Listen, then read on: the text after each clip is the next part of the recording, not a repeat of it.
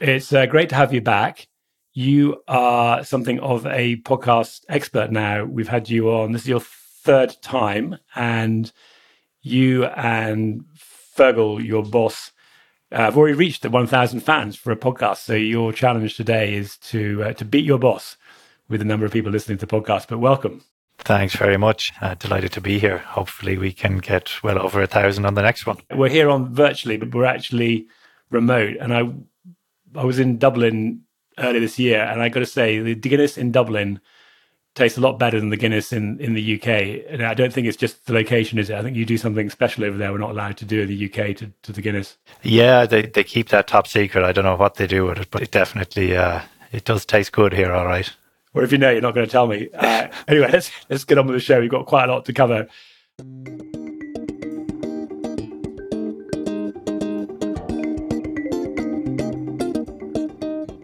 Hello and welcome, or welcome back. Matthew Grant here, and boy, it's still hot here in London, and things are picking up again as we're back with face to face events after a break for August.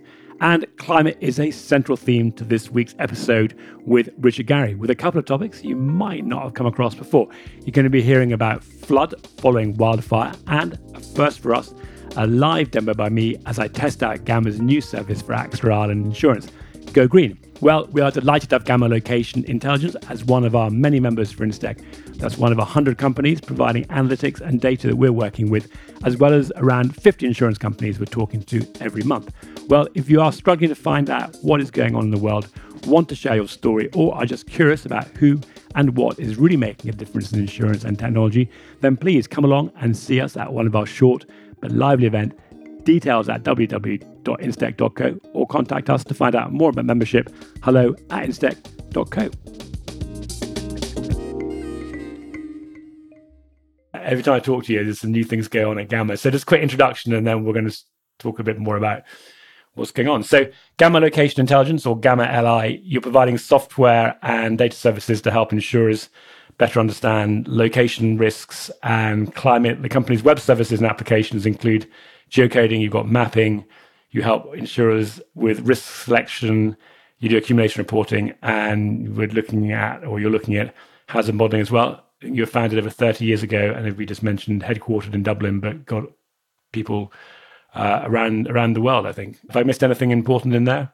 No, I think you've covered it all. Yeah, as you say, what we try to do is provide as much information as required by our clients to make informed decisions, whether that's to do with flood risk our subsidence our crime. And we try to get the most up to date data to them when they need it through APIs or through our Peril Finder platform. I'll come back a bit. We'll talk about some of those individually, but there are a lot of companies out there now providing data of all sorts. We had a, a really excellent event that uh, one of your colleagues actually joined us for with risk managers. And what was interesting about that is they've got all this data but they're not actually quite sure what to do with it. So you've got the data, but what problem are you helping insurers solve? Because there's lots of choices for data, but clearly you've been going for 30 years, you've built a business. What do you think it is that you're offering specifically that's driven the growth of, uh, of Gamma? It's really been, I think, that responsive to the client's needs, keeping up to date on on changes, whether that's moving from postcodes to point based buildings using building outlines, building attribute data, just keeping keeping as up to date and as current as as the clients need, but being responsive as well and being able to customize. I mean, changing and adapting is one thing, but customizing the solution to individual clients' needs is an area that we play quite strongly in. That gives them then that competitive advantage that they're they're looking for.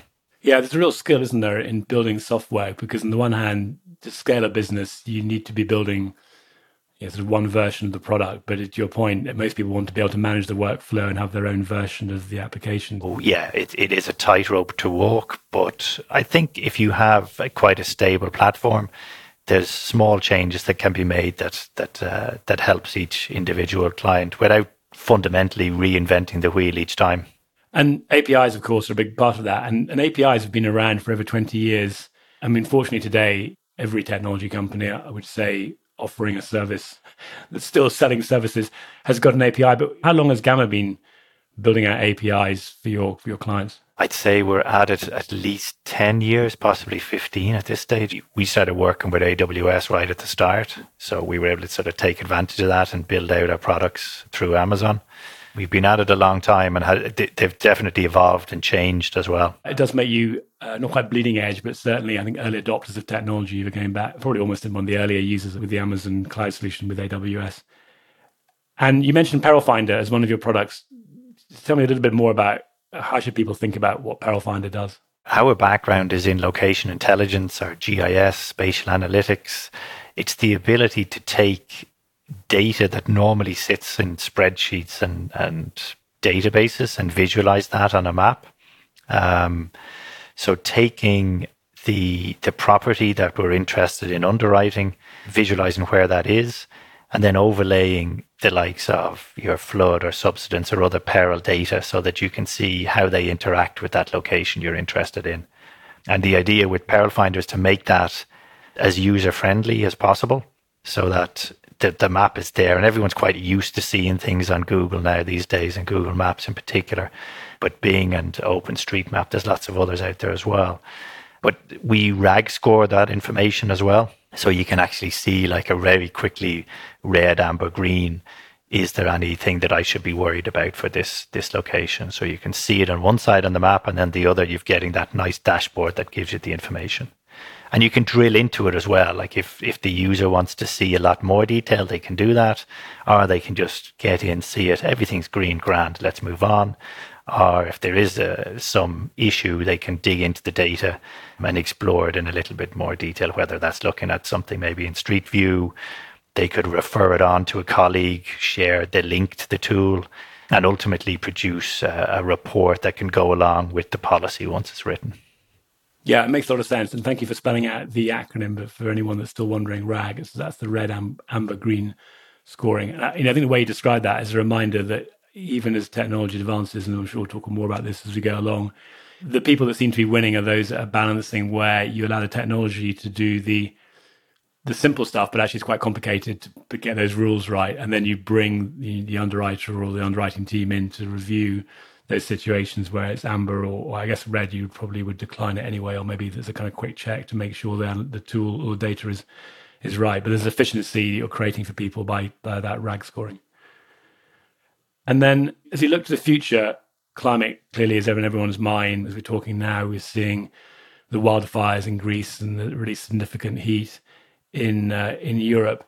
How, how, are you evolving to help people understand you know, what the climate issues are going to be, not just in the next 12 months, which is kind of an underwriting cycle, but also into the future where they've got a report on 5, 10, 20 year outlook? Obviously, with our background and ability to assess risk, and we've been doing that for years, we're ideally positioned then to take in similar data that projects that into the future as well.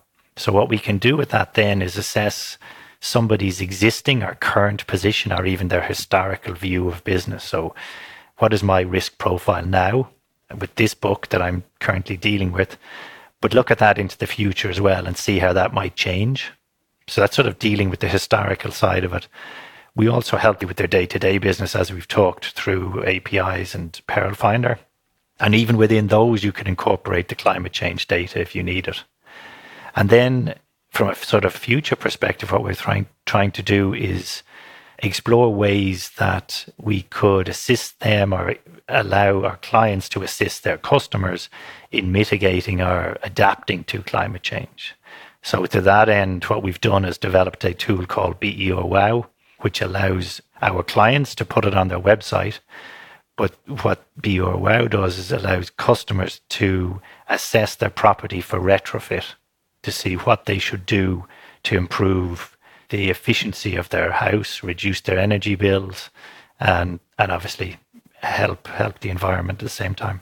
Well, Richard, as you're a podcast regular, you very kindly agreed to work with me to do a first time I mean, I'm not sure many people would try this, but a, a product demo on a podcast. So we're going to come to that in a minute. I just want to come back a little bit on the data you're bringing in for the climate. So it'd be good to know just what are the sources of data that you're using and how, to what extent would your clients expect you to validate that versus you're providing them with choices and which is, you know, it's part fine to do this. You, you up to them to choose which one they, they use for the particular analysis they're running through Peril Finder?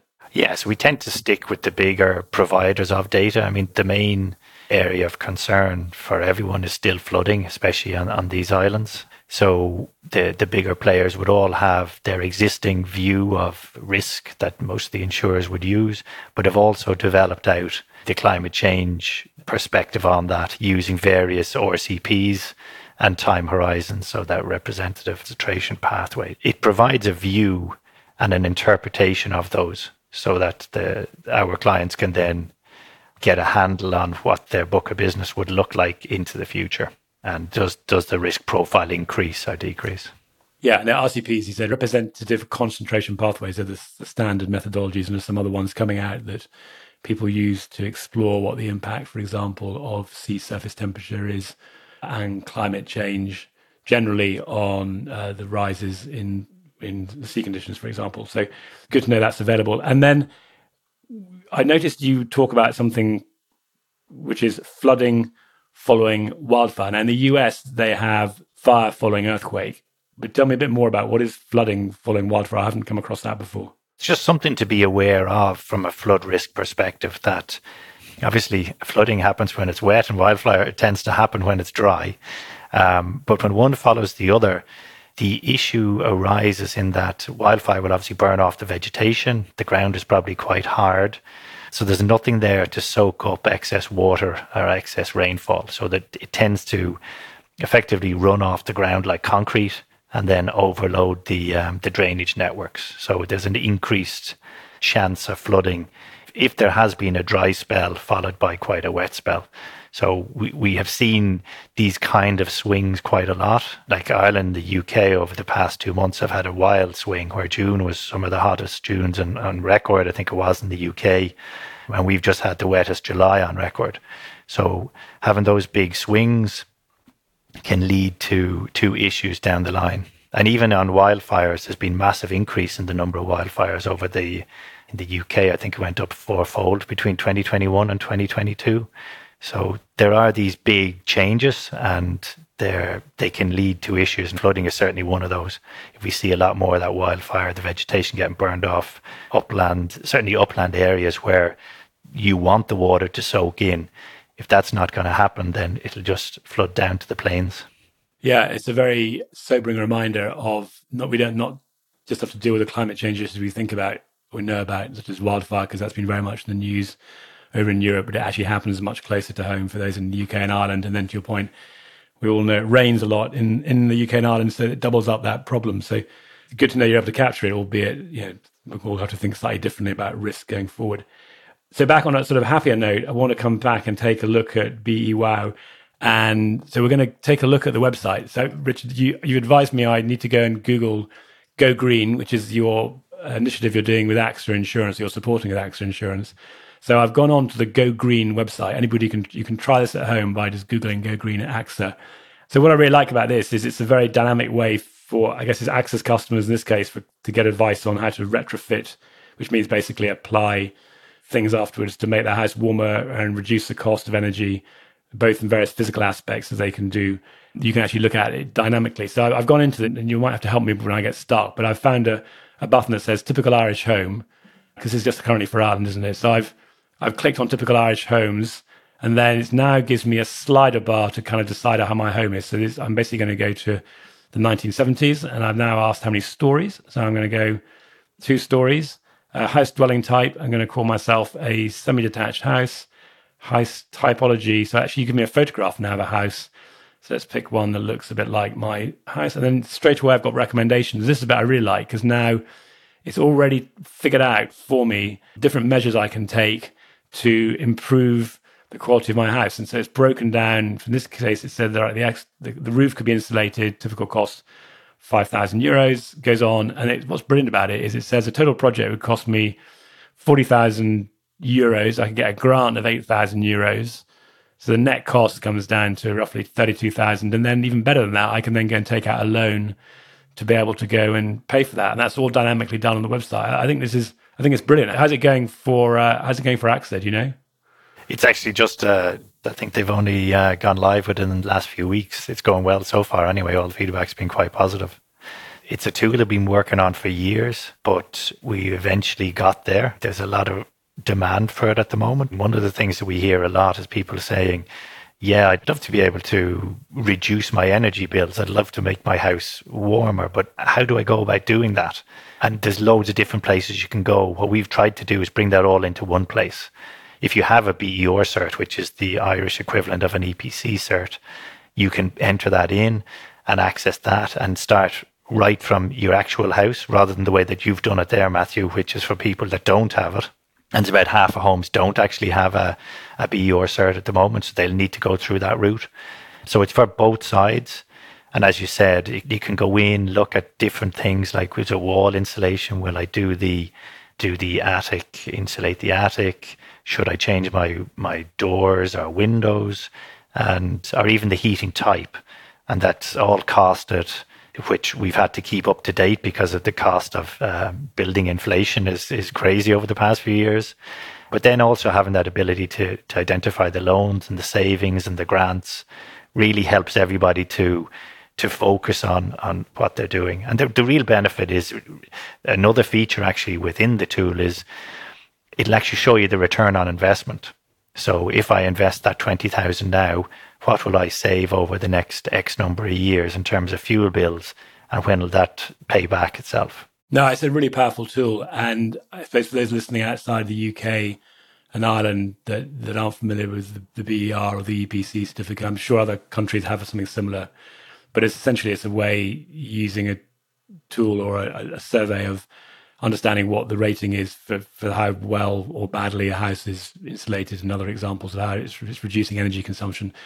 It's often in certain countries it's required as part of a sale. And of course, as we're talking about it, what, what I realize is that in itself, it, that is creating, it's reducing the carbon footprint of I guess it could be AXA, it could be the people selling houses because you can do quite a lot of work with this online without having to send out a surveyor to go and do the assessment. So of itself, you know, that's sort of the beauty of it. He's reducing the carbon footprint. And so, Richard, I'm going to take a little credit. If there's a spike on the AXA website for people looking at Go Green from our listeners based in, in Ireland, then uh, I think we should get a bit of credit for that, for doing the first ever podcast demo without a demo. Absolutely. Yeah. Credit where credit's due.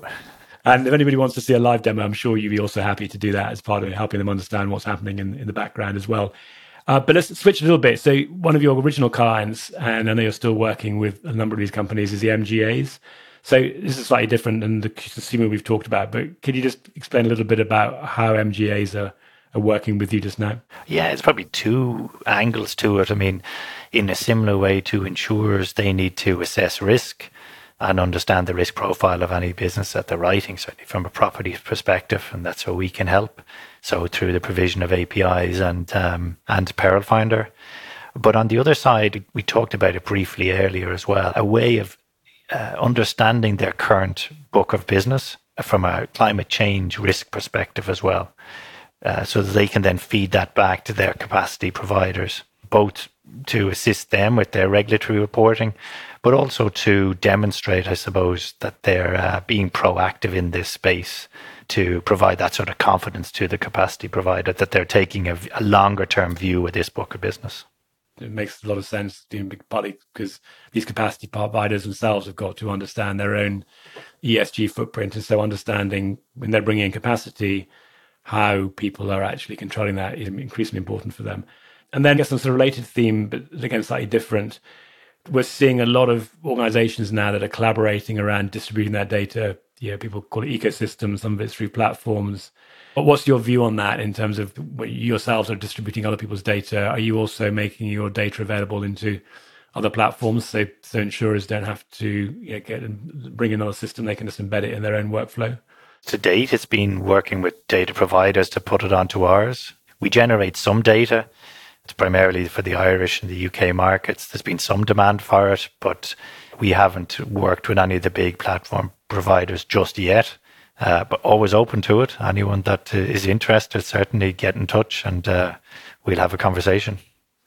Well, we can do better than that. We're actually running a workshop with one of the platform providers, which we'll be uh, inviting you along to, to have exactly that discussion with others that are providing data, which is you know, what are the practical benefits and also you know, being realistic about the challenges and and limitations of when people do this. It's, it's, it's, very straightforward to sign a partnership agreement. There's a bit of work to be done when the whole thing has to join up together, but there's definitely going to be more of those. You know, more of these organisations that you know, are either interested in putting data through what you're doing through Peril Finder or the other tools you've got, as well as accessing data as well. So, and then Richard, as you get towards the end, which is I'm kind of interested in what you see in the next 12 months. So when we get together and, and talk about this in 12 months, and I thought I'd frame it in, in something you're you're a big fan of. You recently ran a 90 kilometer run down in South Africa, which sounds quite extraordinary. I don't quite know if I was doing that, I'd be in such pain I couldn't think of anything. But I know you're very fit, so so let's tell me a bit more about the run, and also um,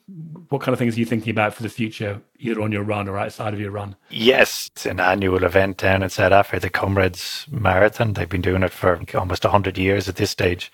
It was fairly tough, but yeah, once you do the training, you can get through these things what do I think about when I'm running? I think there's books written about that, but really it gives you the time to think think through things in work or family or, or, that kind of stuff. It definitely helps you focus on problem solving and, and the future. In this area, I can only see a growth in the climate change space. That there has to be more demand and more requirements to understand uh, how these things are changing especially things like flooding and maybe the increase in, in heat at different times of the year as well.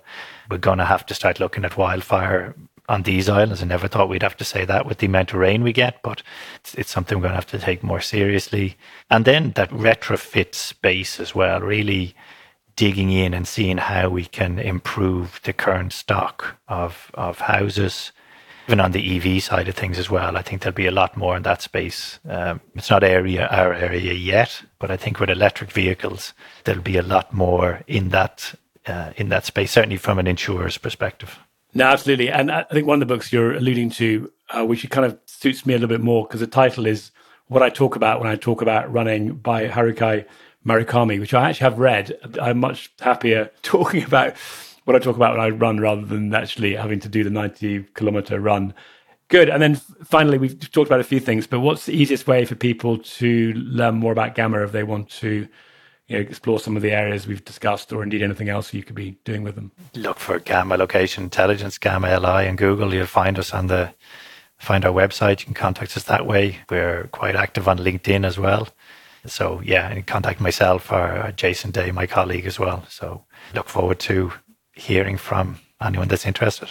Well, Richard, always fascinating talking to your colleagues. You're learning a whole lot more. The world keeps changing around us, so creating opportunities, challenges for insurers that you can support. We are looking forward to catching up in 12 months and maybe seeing you over in the UK before the end of the year. Thanks very much. And uh, hey, oh, it's a weekend, so maybe you might even be enjoying some proper Guinness over there in uh, in Ireland.